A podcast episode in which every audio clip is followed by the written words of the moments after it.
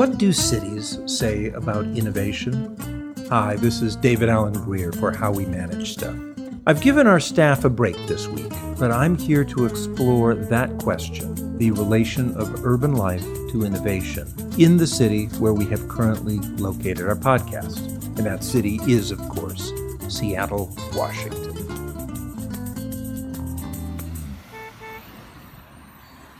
Most of you probably think of Seattle as a big tech city, and indeed it is. Microsoft is across the lake in Redmond. Amazon is located at the south end of Lake Union, which is downtown near our office. And, well, there's of course the University of Washington, which is near where I am standing right now at this moment. The University of Washington is one of the largest research universities in the United States. At times it claims it is indeed the largest and it also provides the largest number of faculty to higher education. Now, those kinds of facts don't really capture the basic model that we're discussing in our series of how we manage stuff. Remember, we're considering four basic points. You need a vision, you need to iterate and refine that vision, you need to expand that vision through social interaction, and you need to have in your process a, way to support minority action, action by small groups. This is work that Tamra did while she was studying DARPA. Right now, I'm standing, well, standing as we do in podcasts, at the corner of University Way and 45th Street Northeast.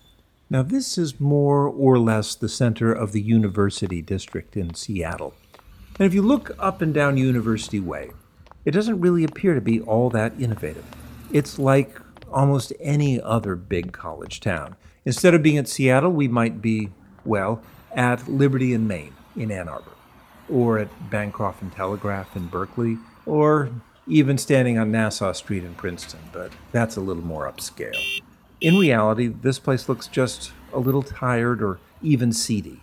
If you go up and down the street, you see cheap restaurants, some clothes, you know, the kind of clothes that people who would like to think they're college students wear, there are some old remnants of the hippie movement in the 60s. There's a smoke shop. There's a woman down there who reads tarot cards as you get south of 43rd. There are a couple of counterculture things and a fair number of homeless kids on the street. If you turn around just for a moment, you see a nice old 1920s building. It was fairly expensive in its time. But upstairs, there is an alternative medicine college. I knew someone who went there once. She asked me to write a recommendation for her. My friend said, Don't do it. It's just crazy. I said she had been a good student and deserved at least that notice. I sent it. She went. She said that it was harder than conventional college because alternative medicine requires astrology, and astrology requires trigonometry, which had not been part of her preparation and was not her vision of what alternative medicine actually was. Now, in an earlier episode, we talked about how vision, the key part of our discussions at this series, are related to relaxing the social structure. We get rid of things that are restricting us because we deploy new technology or we restructure society or an organization. You can learn something about that by looking at Seattle. Seattle's vision of itself through most of its history has been one that is connected to the rest of the country, that it is like Chicago or Minneapolis or New York. Indeed, there were people who used the phrase, a New York by and by, when the city was being built.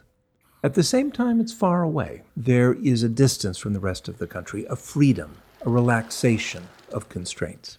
And it has been balancing those connections and those constraints through most of its history. It started primarily as a resource center, it provided lumber to the rest of the country. Then there was some mining. It became a transportation hub, primarily for Alaskan Pacific and step by step, it moved into manufacturing and in the 90s, high tech. Now, just come with me a moment. We're going to walk up here and go into the alley.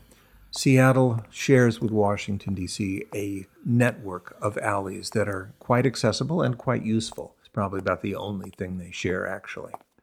Okay, on the back of this building, you see there, there is the anarchist graffiti. It's pretty fresh. It's on top of paint that someone had used to try and paint out earlier graffiti. And you can say, well, that's common at colleges. But that's a reminder that Seattle has been a strong labor city, and the nature of its labor organizations have swung back and forth as the city has tried to iterate, to try to find the right way that workers fit into the society and fit into business. In addition to having anarchists, it has also had a very traditional labor movement. The Teamster leader Dave Beck had a house just a few blocks north of here. It had the radical Wobblies, which shut down the city in 1919. And it also had the Black Blocs, the protesters who shut down the city again in 1999, just before the turn of the century, when the World Trade Organization held its meetings in downtown Seattle. This last group was something like the anarchists, except they were highly organized, something anarchists rarely are, and they carried cell phones to coordinate their activities to disrupt the meetings. In this age, you not only see remnants of those things, you have the libertarian movement that often comes with technology. The sense of leave us alone, we know what's best to do to improve the economy. To these organizations, we might add one more the people who are trying to get back in touch with nature and live a simpler life, at least on weekends. Taken together, these groups, groups which really belong deeply to the city of Seattle, illustrate the nature of an innovative organization. We see that the city has a loosening of constraints that allows the different groups to flourish, that there are iterations, there's been swings back and forth as one group or another has taken charge. These groups have transmitted their ideas through social interactions. Only rarely do they use written or academic communication. The last issue, the last element, is a little harder to see the minority, the small groups that make a difference. But in fact, in much of this work, in much of the dynamic of workers in this city, small groups have made a difference and have pulled others to their ideas. So, this will be the end of our podcast. It's time for me to get back to the houseboat and prepare our next episode. And as I do it, remember the question that we're trying to address is what is an innovative organization? An organization that makes the best use of people, that advances new ideas, that can respond to markets, and yet keep its focus. This is David Alan Grier for How We Manage Stuff. Take care.